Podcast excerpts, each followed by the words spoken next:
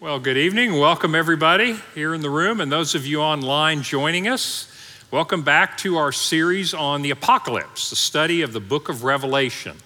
Just some housekeeping as we do every lesson. This is the number, it's on your handouts, but this is the number you can text questions during class. Try to answer as many questions as we can. If something's not clear, by all means, just text a question in. We also sometimes have questions that uh, want to go really deeper on. And so we record a podcast and it airs on Friday at sowespeak.com. So if you're interested in going deeper on some questions, we'll do that on Fridays. So I'm anxious to jump in since we are at Armageddon this week.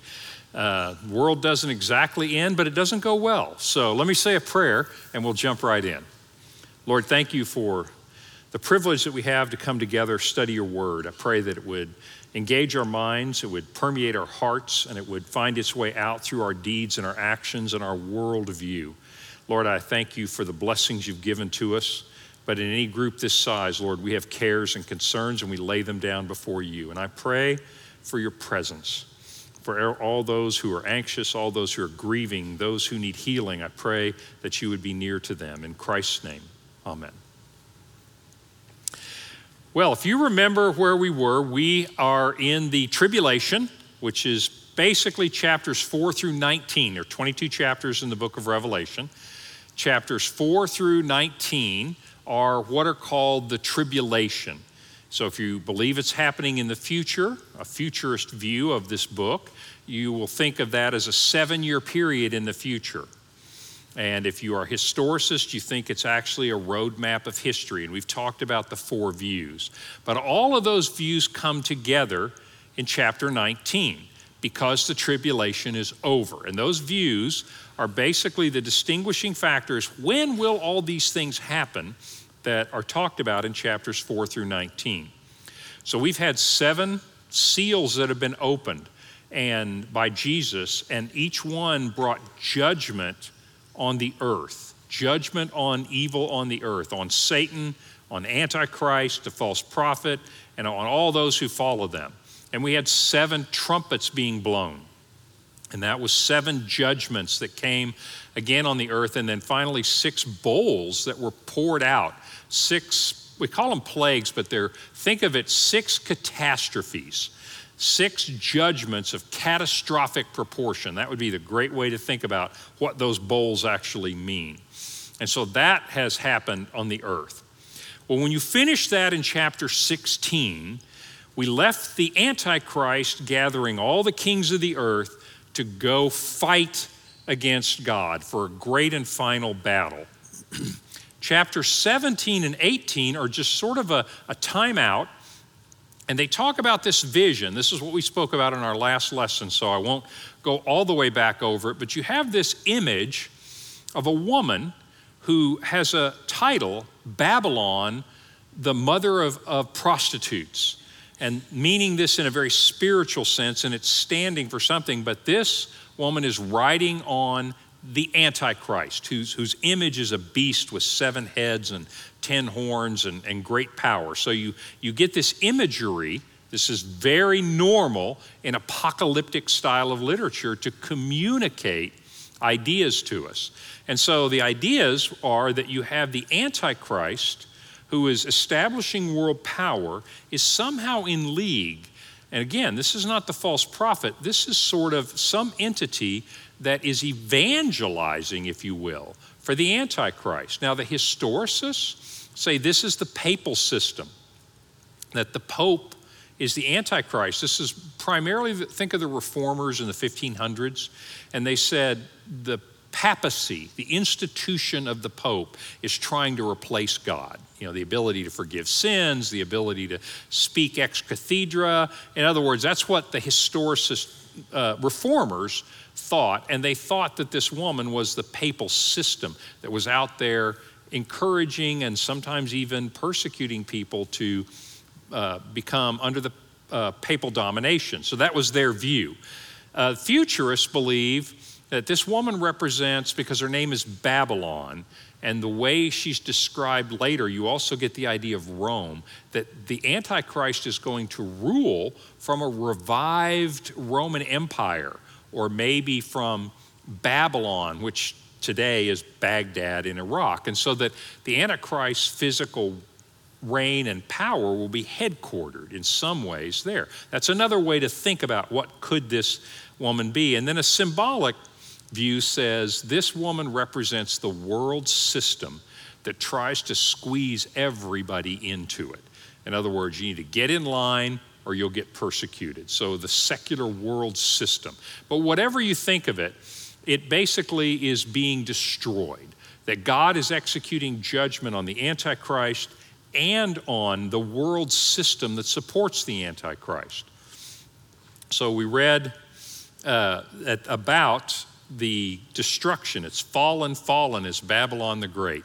And so, chapter 19, which is the very end of the tribulation, you will see the second coming of Jesus in chapter 19. So, all of those four views come together here and say, because everybody believes in the second coming of Jesus Christ. So, that's what's going to happen in chapter 19. But as it opens, it says this I heard what seemed to be the loud voice of a great multitude in heaven crying out, Hallelujah! Salvation and glory and power. I want you to count these adjectives salvation and glory and power. The number three is a divine number. You'll typically see three adjectives applied to God just to remind you that this is the divinity that we're talking about. For his judgments are true and just. He has judged the great prostitute and we talked last time about the idea of sexual immorality and unfaithfulness to God by chasing after other gods or idols are often put together in Old Testament, New Testament. Undoubtedly, here, it may be talking about both, but it's certainly talking about uh, unfaithfulness to God and has avenged on her the blood of his servants. So, all the people that she has persecuted, that this world system or whatever has persecuted, judgment has come. And they cried again, Hallelujah. The smoke from the destruction of her goes up forever and ever. And the 24 elders and the four living creatures fell down and worshiped God who was seated on the throne. I want to remind you, we're here at the end of the tribulation, chapter 19. You met the four living creatures, the 24 elders, and the throne room at the beginning in chapter 4. In fact, you get this beautiful vision of the throne room in chapter 4 of God and his servants and the angelic hosts. And everything that has happened since then emanates from there. So you see the Antichrist persecuting Christians, and you see war on earth, and you see the kings of the earth coming together, and you see world domination. But nowhere in this narrative, and I just want to point this out to you, nowhere in this story is Satan calling the shots. Nowhere in this story do you say, and so over in Hades, Satan and his privy council decided that they were going to do this or they were going to do that. Everything that's happening, every judgment that comes, comes from that throne room. God is sovereign, and that's one of the key messages of the book of Revelation because it doesn't feel that way sometimes. When the Christians in the past have suffered persecution or when you are oppressed in various ways, we need to know and need to remember, and every single chapter of the book of Revelation reminds us God is actually the one calling the shots. Evil things are happening, and God will deal with it. In fact, He's going to deal with it tonight. But my point is that God is sovereign, and Christians need to hear it. We need to hear that. So, this is the same image that you saw. It's like we call it, uh, it's a literary device, it's called bookends. And so you start with the throne room and you go through all these happenings, and just as you're winding up, you come all the way back to where you started. And so you start in the throne room and you end in the throne room. And so they said again, Amen, Hallelujah. And from the throne came a voice saying, Praise our God, all you his servants, you who fear him, small and great.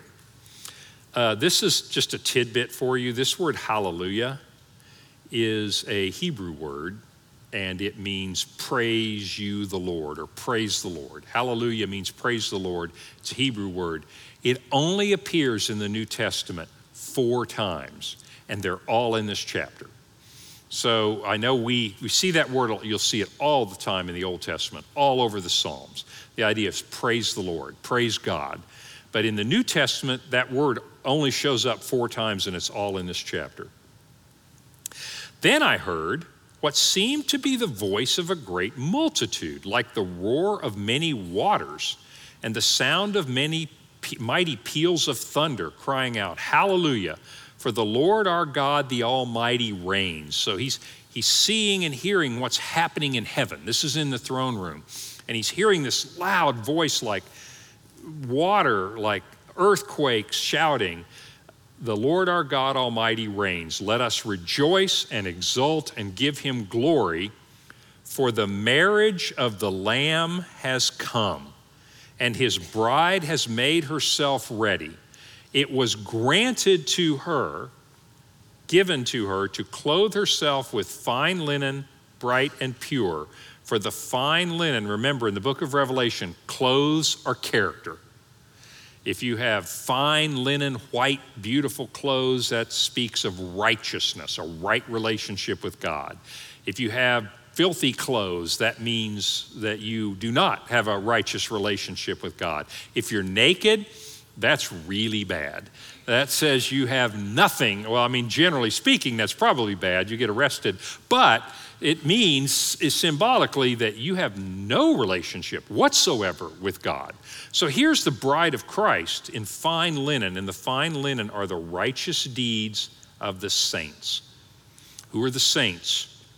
All that word means is the holy people and that is every single Christ follower is called a saint. All over the New Testament, that word is not used in a, a Catholic sense of someone who has been elevated to be, you know, come saint so and so or saint so and so. That word in the New Testament always is just talking about Christ followers, that you have been set apart. You become holy because you have died to yourself and you follow Christ. You are the saints. So, who is this bride of Christ? The church, meaning the the collection of all the people who have followed Christ, all the saints. And the bride has been clothed in a beautiful white wedding dress. Well, what does that imagery mean? These are the righteous acts of all of the Christ followers, all their faithful, every one of your faithful acts. Every time you are faithful to Christ, that is portrayed here in the sense of being putting on pure white linen clothing. So that's the imagery here. So we're talking about the marriage of the Lamb, Christ and his bride, the church. In Jesus' ministry, I want to go back now in the New Testament, and I want you to, to just trace a little bit of this imagery of Christ and the church. And when I say church, I mean all those who are following Jesus Christ. So, all of the faithful saints, all of the faithful followers of Christ, throughout all of time are, are going to be the bride of Christ. This is the metaphor that's used to express the relationship between Jesus and his church. Here's a passage in Ephesians 5 that's about husbands and wives, but it's actually about Christ and the church. Listen, and the idea of husbands and wives, marriage, is modeled after the love of Christ for the church and the faithfulness of the church to Christ. Here's what Paul says to the Christians in Ephesus Husbands, love your wives as Christ loved the church and gave himself up for her. Why? So that he might sanctify her. All sanctify means is make her holy.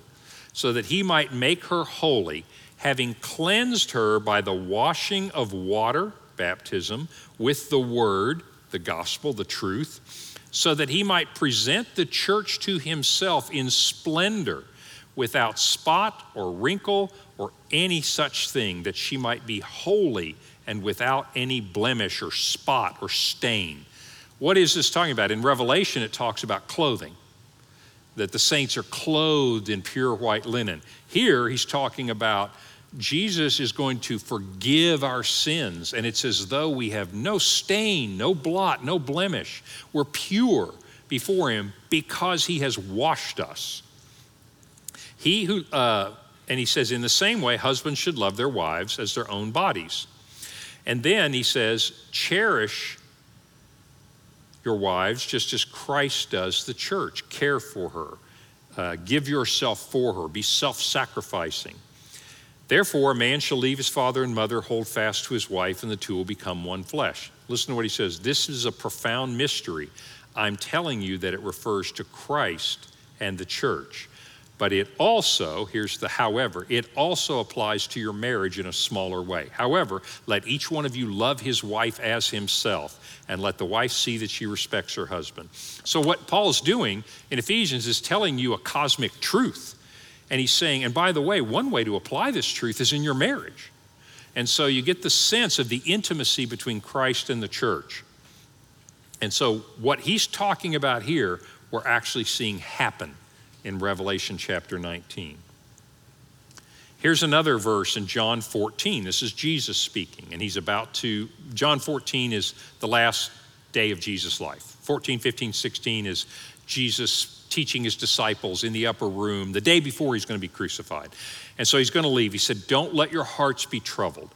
You believe in God, believe also in me. In my Father's house are many rooms. If it were not so, I would have told you, uh, would I have told you I go to prepare a place for you? And if I go and prepare a place, I will come again and I will take you to myself, so you may be where I am. This is based on a custom of marriage, and I'll say this quickly because I think many of you may know, but the way marriages worked in that age and what this idea of preparing a room means is that when a young man, young woman wanted to be married and it was agreed, they would become betrothed, like an engagement on steroids, right? And so, yes, you two are going to get married. And uh, in fact, you kind of are, but you go, each go to your own home. And the way it worked is they lived in extended family dwellings. And so the dad and the son begin to add on a room to their house. And that's going to be where they live. There was a common kitchen, and it was, a, it was an extended family dwelling called an insula. And so they would begin to build on a room. And so they begin to build and build. And the son, you know, he gets about halfway done and he goes, This is good enough. I want to get married. And, but you couldn't get married until the father said it was time to go get married. This is why Jesus says, No one knows the day or the hour that I'm going to return except the Father. When things are ready, then I will come for my bride. And that's what happened. That when they finished the room and the dad said, It's ready, he and his groomsmen would have a parade and they would sing and they would go to the bride's house and she would be waiting. And so she would be ready with her bridesmaids and then they would have a wedding. And they would have a wedding feast, typically lasting several days of just festivities and celebrating this marriage. So that's the way it worked then. Jesus is playing this self out too. I mean, think about it. He says, No one knows the day or the hour. He said, I'm going to prepare a place for you, not in a house, in heaven. And I'm going to bring you to be with me. In other words, we'll be married, we'll be joined forever, right? You see how he's using these ideas, and you see it all over Scripture. And that's why Jesus doesn't know when the second coming will be, because the Father decides when the time is ready. And so, when the time is ready, Jesus comes for his bride, who has adorned herself and is waiting faithfully for him to come. Does that, just clicks, doesn't it? You realize that's what we're doing. We are the bride of Christ, and we are faithfully waiting until the time is right and Jesus comes to take us to be with him. Oh no, what if we're dead? You remember what Paul says? Oh, the dead in Christ will rise in an instant to meet Jesus in the air. It doesn't matter if it happens after our lifetime. We will, the next thing we see will be the bridegroom, Jesus, come to take us home with him to heaven. So that's what he's saying here. And so this is Jesus uh, at the first coming talking about this. So we matter, and here's a really interesting point we matter as much to Jesus as a beloved and cherished spouse actually more, but in our terms, human terms, that's a great way to think about it. Jesus is never going to desert us. He is coming for us. And so, in Revelation chapter 19, why, what, how do they talk about the second coming of Christ? The Lamb's coming to get married. Jesus is coming to get married. It's going to be the marriage of the Lamb. It's carrying on this intimate metaphor. One more metaphor that the scriptures use. Jesus also used this idea when he's talking to his disciples, again in John 14, as he's getting ready to be crucified and then uh, be raised and, and leave them. He says this I will not leave you as orphans. Now we've got not a bride and bridegroom, we've got children and parents. Again, another intimate relationship. He said, I won't leave you as orphans, I will come to you. Yet a little while, and the world will see me no more.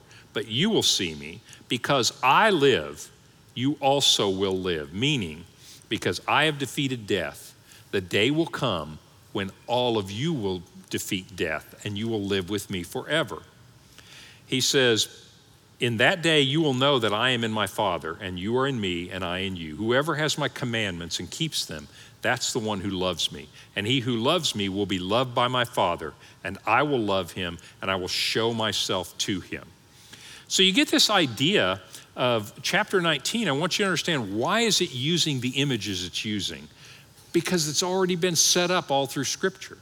So when it comes, you go, I know exactly what they're talking about. Jesus said he would come back, and here he comes. He said that he would, we would be the bride of Christ, and here he comes.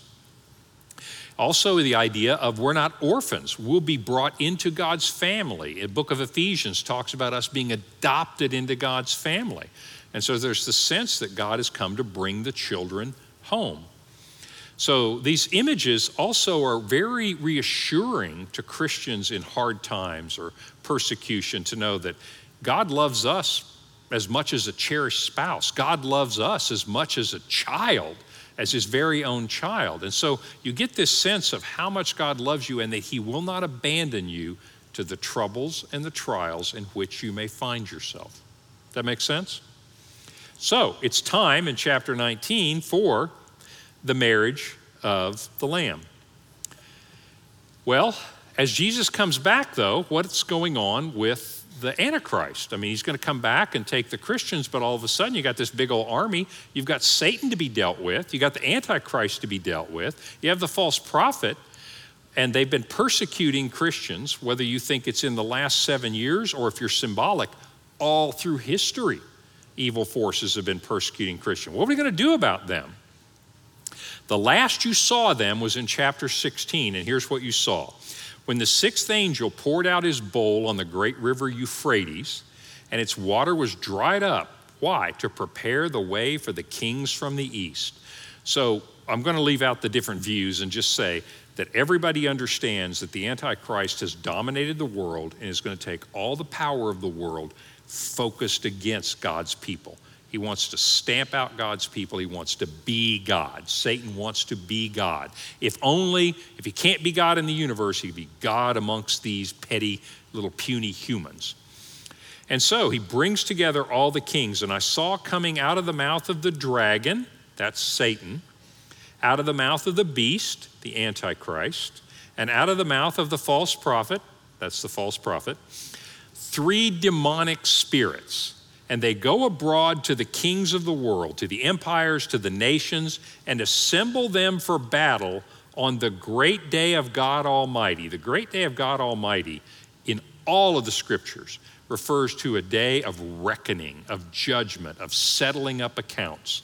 And so Satan is like, let's gather all my power because we're just going to we're going to confront God right now and we're going to I'm going to battle God. And so, and they assembled all these places that in Hebrew, all these armies is called Armageddon.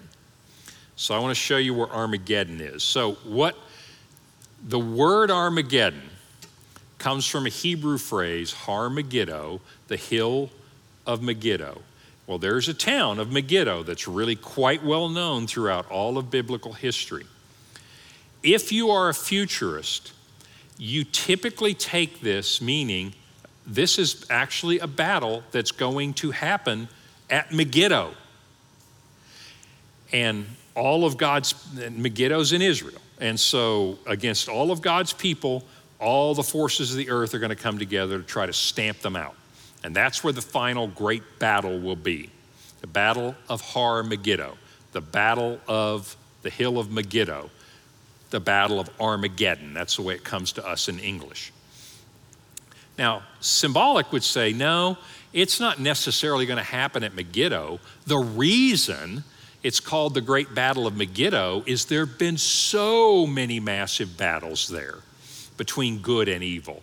And so it's symbolic of, I don't know where it's going to be, but there's going to be a great battle between good and evil. So whether you take that as a literal place or not, and most futurists do take it as a literal place. So I thought I'll show you a little bit about Megiddo. This is modern Israel because you see the West Bank on there. You see the Golan Heights. This is modern Israel, and Megiddo is just outside the West Bank area.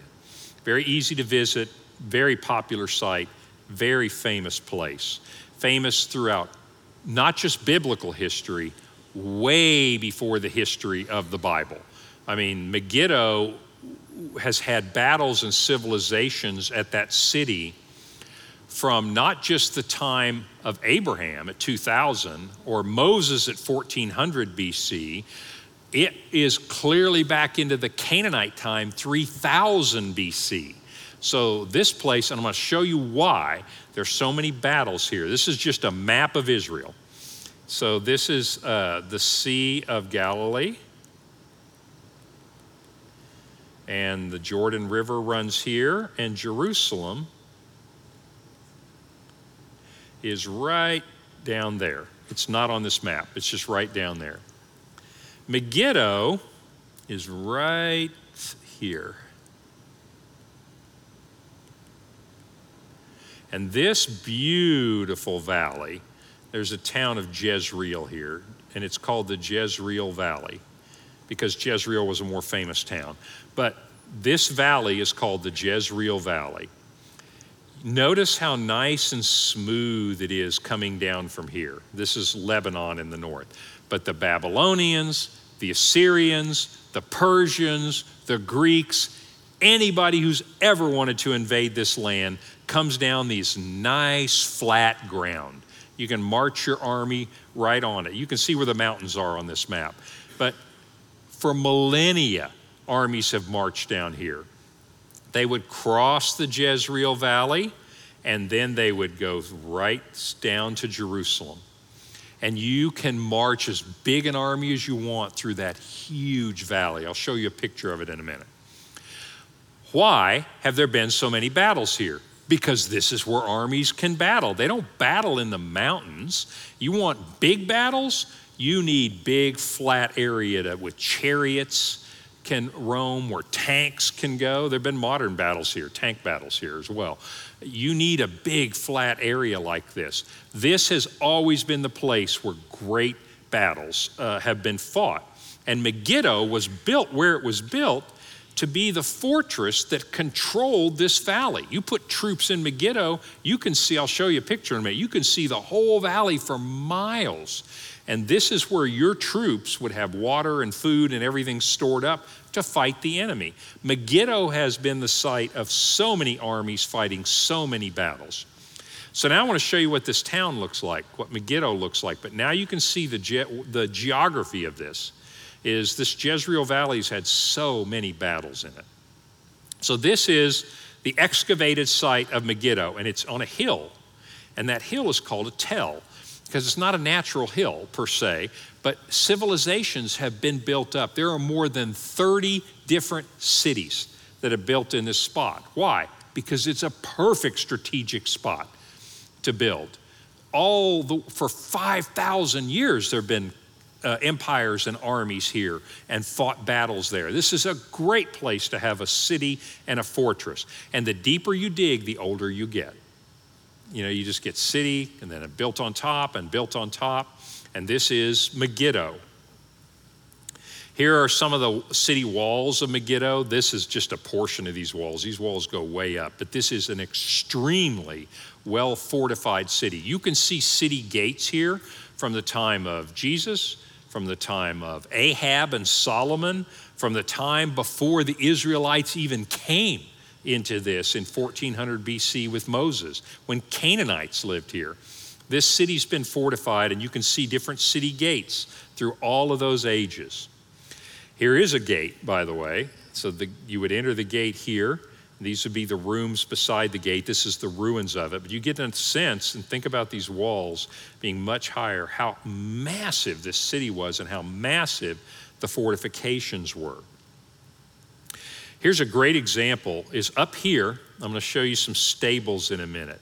This is from the time of Ahab. He's a king of the Jews and he lived in 850 BC. He was not a good king.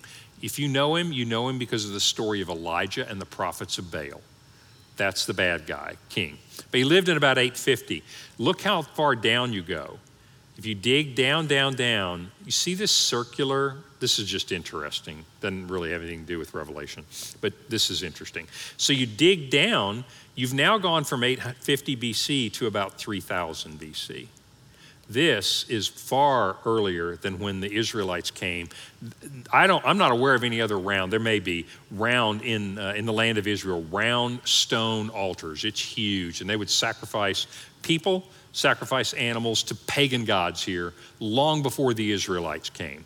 And so Megiddo's been there a long time, and it's always been a fortified place. These are stables uh, from Solomon's time and Ahab's time. This is a picture of a horse grazing here. But Ahab, I don't know if you know how powerful a king he was. If you did, you would really appreciate how brave Elijah was. Ahab was a serious military king and a serious power. He had thousands of chariots, he had cavalry, and uh, you can see how massive when you go there are the stables to house all these horses and chariots and all that he had there. But you can still see the remains of that from the time of Solomon. But here's a great picture just to give you an idea. This is standing on Megiddo overlooking the Jezreel Valley. You can see how broad and huge, I mean, the city on the other side is modern, but you can see the big plain coming down from the north, and then you've got this huge Jezreel Valley here before you could then turn south and go to Jerusalem. This valley's been the site of modern battles. World War I, there were battles here. Battles here in the time of Solomon, battles here before kings we don't even know their names, right? And so the idea of the hill of Megiddo, it's really talking about the Jezreel Valley, that this is where the great battle. Could it be a massive nuclear tank battle? There's plenty of room here to have a pretty good sized battle. It could be, and many futurists think the Battle of Armageddon will literally be a battle between the Antichrist and all the kings of the earth, maybe the uh, Islamic forces from Iraq and the Chinese forces from the east and the Russian forces, and everybody's gathered together to attack the people of God. And that's what the Battle of Armageddon will be. Others think, no, that is a reference to so you get the idea ah, Megiddo, a place of refuge where so many people, evil has come and attacked. The Egyptians have attacked there, the Babylonians, the Romans, all kinds of people have attacked there. So maybe it just means that we will be in a great, we will be witness to a great battle. So, however you look at this, you do realize there's going to be a battle of Armageddon, and it's at this time that Christ returns to confront Satan and the Antichrist and the false prophet. Does that make sense? That's kind of what's happening here, and that's where it's happening. So you can take Armageddon as a literal place with a literal battle. You can take Armageddon as an image that is saying a great cataclysmic battle between good and evil is going to happen here. So, what happens then? You get the Antichrist and all the kings of the earth gathered together. Then I saw, John says, heaven opened. And look, a white horse. White horse, that's a good sign that you're dealing with somebody righteous, right? The one sitting on it is called faithful and true. And in righteousness he judges and he makes war. His eyes are like a flame of fire and on his head are many diadems. Diadems, uh, that I like the ESV because they translate it diadems. They're two words in Greek for crown. Some of yours will say he has many crowns. A, there's a, a crown of a victor, and then there's a crown. It's, the word is literally a diadem, and it means military power. And whereas Satan has these 10 diadems on his head, he has many diadems. And even beyond, and he has a name written that no one knows but himself. He is clothed in a robe dipped in blood, and the name by which he is called is the Word of God. Well, if you had any doubt before, you now know exactly who this is, right? John chapter 1 uh, from the New Testament. In the beginning was the Word, and the Word was with God, and the Word was God. Jesus is the Word of God, the revelation of God, the speaking of God. This is Jesus' second coming. If you believe in a rapture as a separate event, like say you're a futurist, this is happening at the end of the seven years of the tribulation. And perhaps you would say, well, I believe there'll be a rapture of the saints, all the Christians alive at that time, at the beginning of the seven years. That's not the second coming of Christ. Everybody understands this is the second coming of Christ. So some people don't believe that the rapture is a separate event, they believe it's this event.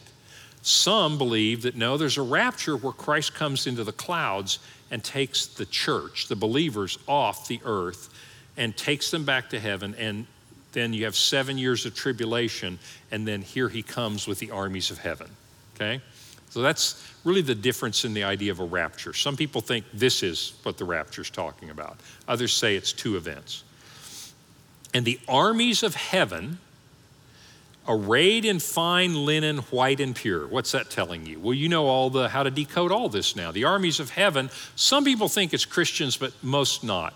Uh, this is clearly the angelic host. What do we have here? We have a battle against Satan and the demons and his human minions, which you'll find out are just not an issue here at all. This is the great battle with, as Ephesians says, our battle is not against flesh and blood, but against the forces of evil in the spiritual realms. And so here comes Jesus with the, this is the battle of Armageddon, and the armies of angels with him, and they're white linen, or fine linen, white and pure, meaning they're righteous. They're the ones who've been faithful to God. They were following him on white horses. From his mouth comes a sharp sword. That's odd. Why would a sword come out of your mouth with which to strike down the nations? In the New Testament, when you talk about the armor of God, what is the sword? It's the gospel. In Ephesians chapter 6, take up the sword of the gospel, the truth, the good news about Jesus Christ what God says is true, not what Satan says is true, not his lies.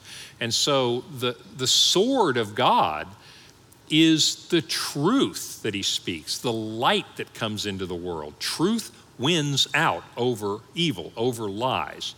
And so, why is it coming out of his mouth? Because this is the truth of God being spoken. And it will judge the world. People will be judged whether or not. Do you believe the truth of God, or do you believe one of the many lies that Satan is telling in the world. So he uses this sword to strike down the nations and he will rule them with a rod of iron. That is a, a messianic prophecy. He will tread the winepress of the fury of the wrath of God Almighty. And on his robe and on his thigh, he has a name written King of Kings and Lord of Lords. So I well, I'll get back to this in a minute. I want you to hold that thought of Jesus for just a minute because I want to make one comment about this. And then I saw an angel standing in the sun, and he called in a loud voice to the birds, and he said, Gather for the great supper of God. You will be able to eat the flesh of kings and of captains and of mighty men and horses and riders and flesh of all men, free and slave, small and great. This is the ultimate trash talk. Okay, so this is an angel saying that as Jesus and the armies of heaven come and arrayed before us are Satan, Antichrist, all the forces of earth, and the angel comes out and says, Hey, birds, you're about to have a great feast because these guys are about to all be dead. They're going to be destroyed by Christ. And so, what I, what I want you to see here in this chapter, you have two feasts that are happening, and you're going to go to one of them. You're either going to go to the wedding feast of the Lamb as the bride of Christ or as a rebel against God, you're going to go to a great supper of God, a great supper for the birds of the air when we are when you're destroyed. And so you get this dichotomy. There's always been this idea. Remember Jesus said, no one can serve two masters. You can't serve God and money. He talks about there's a narrow gate and there's a wide path. He talks about we're going to separate the sheep and the goats. In other words, we either are faithful to God or we are one way or another. We think we're serving ourselves or fame or fortune or money or happiness, but we're fundamentally serving Satan and we're rebels against God. And this idea of there are two feasts happening. And the one you want to go to is the marriage, the wedding feast of the Lamb. And so you get this idea of the two feasts. But a really strong idea here is, and I'll go back uh, uh, here, is remember that image. Now, here's the battle. This is the Battle of Armageddon. It says, And I saw the Antichrist and the kings of the earth and their armies gathered to make war against Jesus, Christ, the one sitting on the horse. And that's the whole battle between that period and that and. The whole battle. I know you're thinking, hey, I got to see Lord of the Rings. Let's roll the footage. You know, we're going to see a big battle. There is no big battle because Satan isn't powerful. He seems powerful to us, but he pales in comparison to God. He's a created being. And literally, this is the Battle of Armageddon. They were arrayed there. What happened? The Antichrist was captured and the false prophet and these two were thrown alive into the lake of fire that burns with sulfur. In other words, we, we think of this as hell. They were, they were thrown into hell forever. This is the place where disobedient uh, people go. The rest were slain by the sword that came from the mouth of him who was sitting on the horse. Now, some people would say this is a literal battle. I, I, I really struggle with that because they're slain by the word of God. That sounds more like God is sovereign and now you're going to be judged. You're condemned by the very word that you would not believe. So this battle is over like that. The rest were slain by the, uh, by the sword that came from the mouth of him who was sitting on the horse, and all the birds gorged on their flesh. In other words, if you're symbolic, you're going to look at that and you're going to say, God is sovereign. And when Satan is arrayed against him, when I'm standing there rebellious, say I'm rebellious against God, it's going to be over just like that. The gospel condemns me, and I'm doomed. And so the, the Battle of Armageddon, a couple of interesting things here. One is you see Jesus as he comes, the first coming of Jesus Christ. This is why the Jews had such a hard time. He comes as a suffering servant. He comes born as a little baby, weak as you can get. He goes to slaughter like a lamb going to slaughter. He didn't even rebut it. Remember, Pilate says to him, Won't you say something to me? Don't you know I have the power to kill you? But Jesus didn't answer. And so he goes meekly like a lamb to the slaughter, and then triumphantly, of course, is raised. What does he look like now? He looks like the conquering king who has all the power, the king of kings and the lord of lords the Jews never could figure out at the time of Jesus when you got prophecies of the Messiah in the Old Testament, like think Isaiah 53. He was a suffering servant. By his wounds we are healed. He was led like a lamb to the slaughter, and they thought, okay, well, the Messiah is going to be a, a servant who's going to die in our place. But you have all these prophecies about the Messiah is going to be a conquering king like David. And they really struggled with well, what's he going to be? Is he going to be a suffering servant who dies for us? Or is he going to be a conquering king? Well, you know what they preferred, right? Jesus comes and they're like, Hallelujah, the Messiah is here, conquering king. Hey, go get those Romans and kick them out, would you please? But he's not. He's a suffering servant. And to be fair, if you're a Jew after that and you don't believe in the resurrection, your reasoning might be, well, he's not a conquering king. He didn't fulfill all the prophecies of the Messiah. Does that make sense? Now, many, many, many, many Jews did believe because they go, no one can heal like he did, and I saw him after he was dead. or I listened to the witnesses. In other words, many uh, people became believers in Jesus, but the ones that didn't, because a lot of people ask me, why do Jews today, for example, who don't believe Jesus is the Messiah, why do they not believe it? Well, there are many reasons, but one reason for particularly for religious Jews is Jesus didn't fulfill all of the prophecies. And here's what I want you to, to see. When you go back, what do you see here? I see heaven open, the one sitting on the, on the, on the horse. His eyes are like flames of fire. He has many diadems. He's got a name written King of Kings and Lord of Lords. And here comes the whole armies of millions of angels with him. This is a conquering king.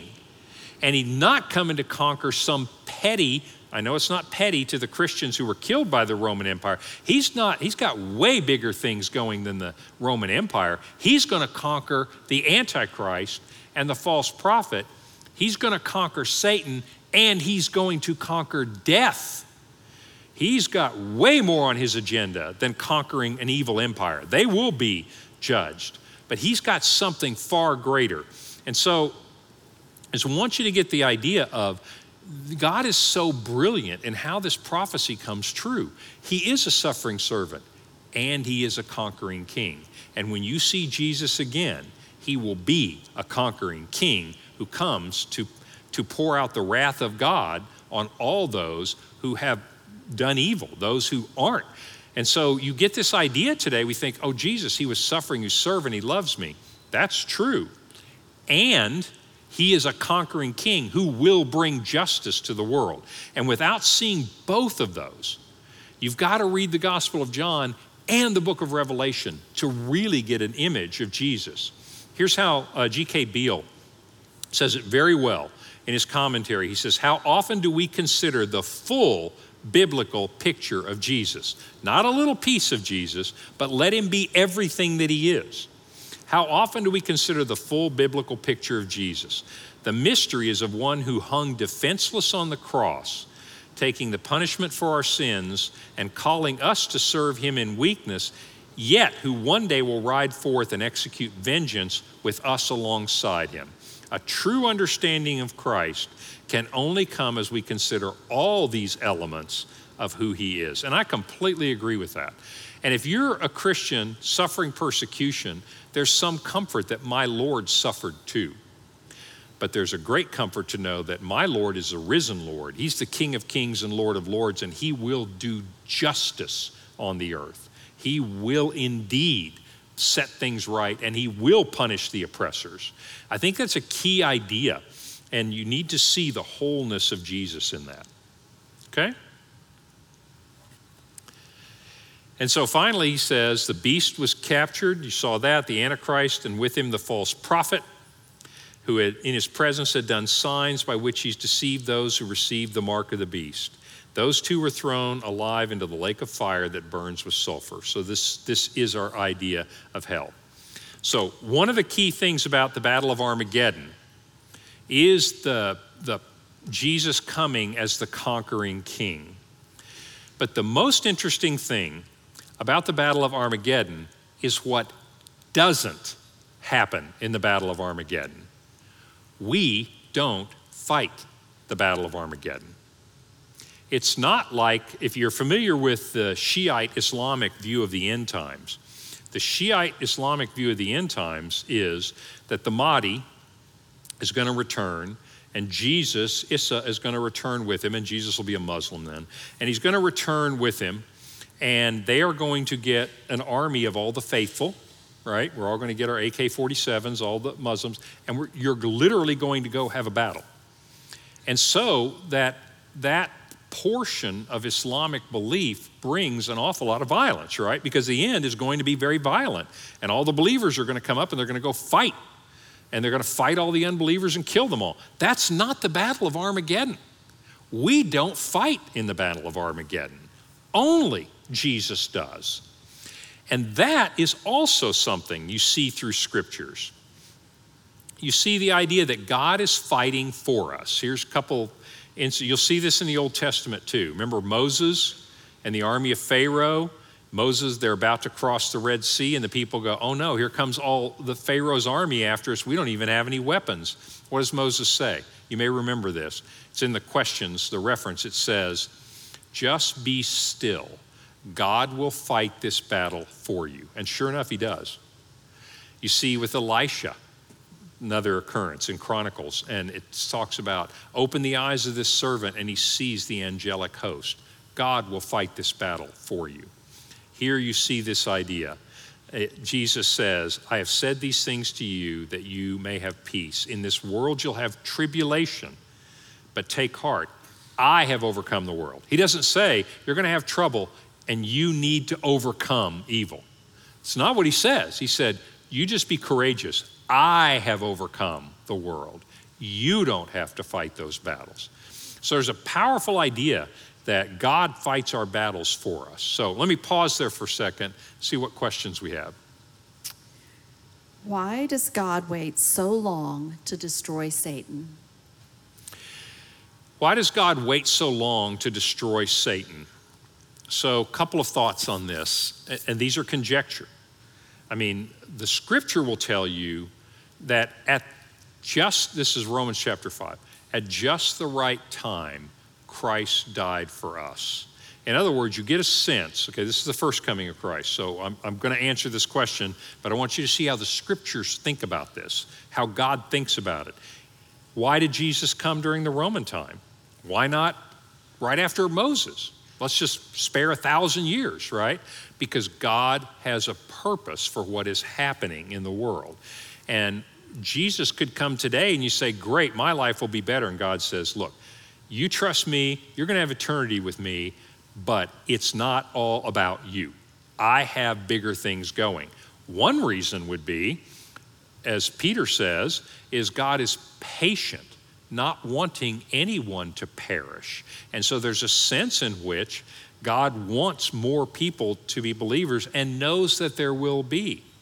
Remember Jesus, when he was talking, he said, I have many sheep in my flock some of them are here and some of them are not here yet. And so Jesus is, needs to gather in all the flock. So the scriptural answer to that would be, and again, I don't have a lot of details, but I'll tell you what the scripture says is God actually has a plan.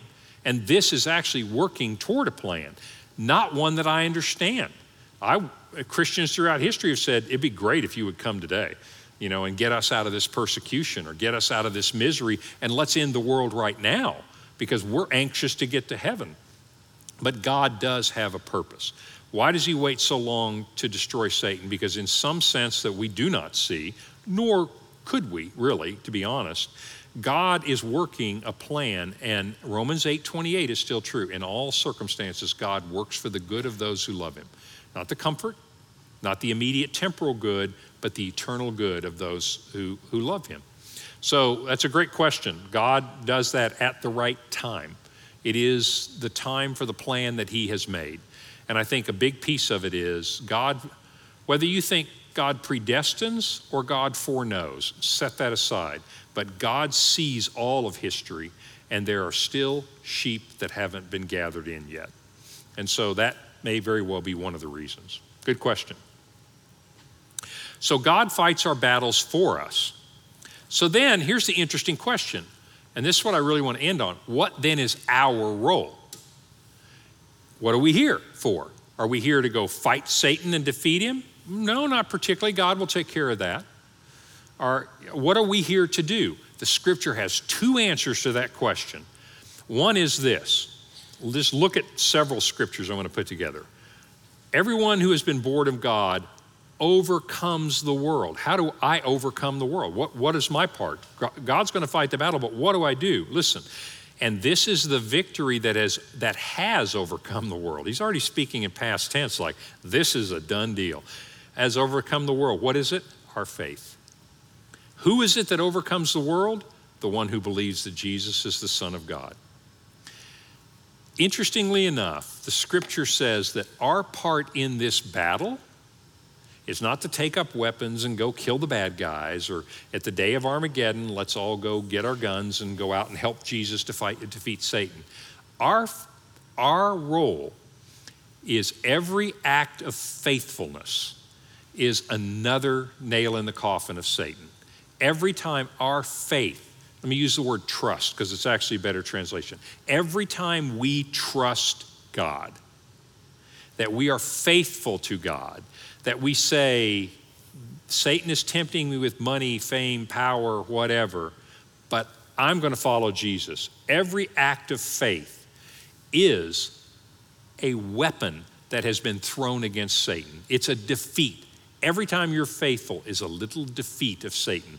Our role is to trust God in every circumstance.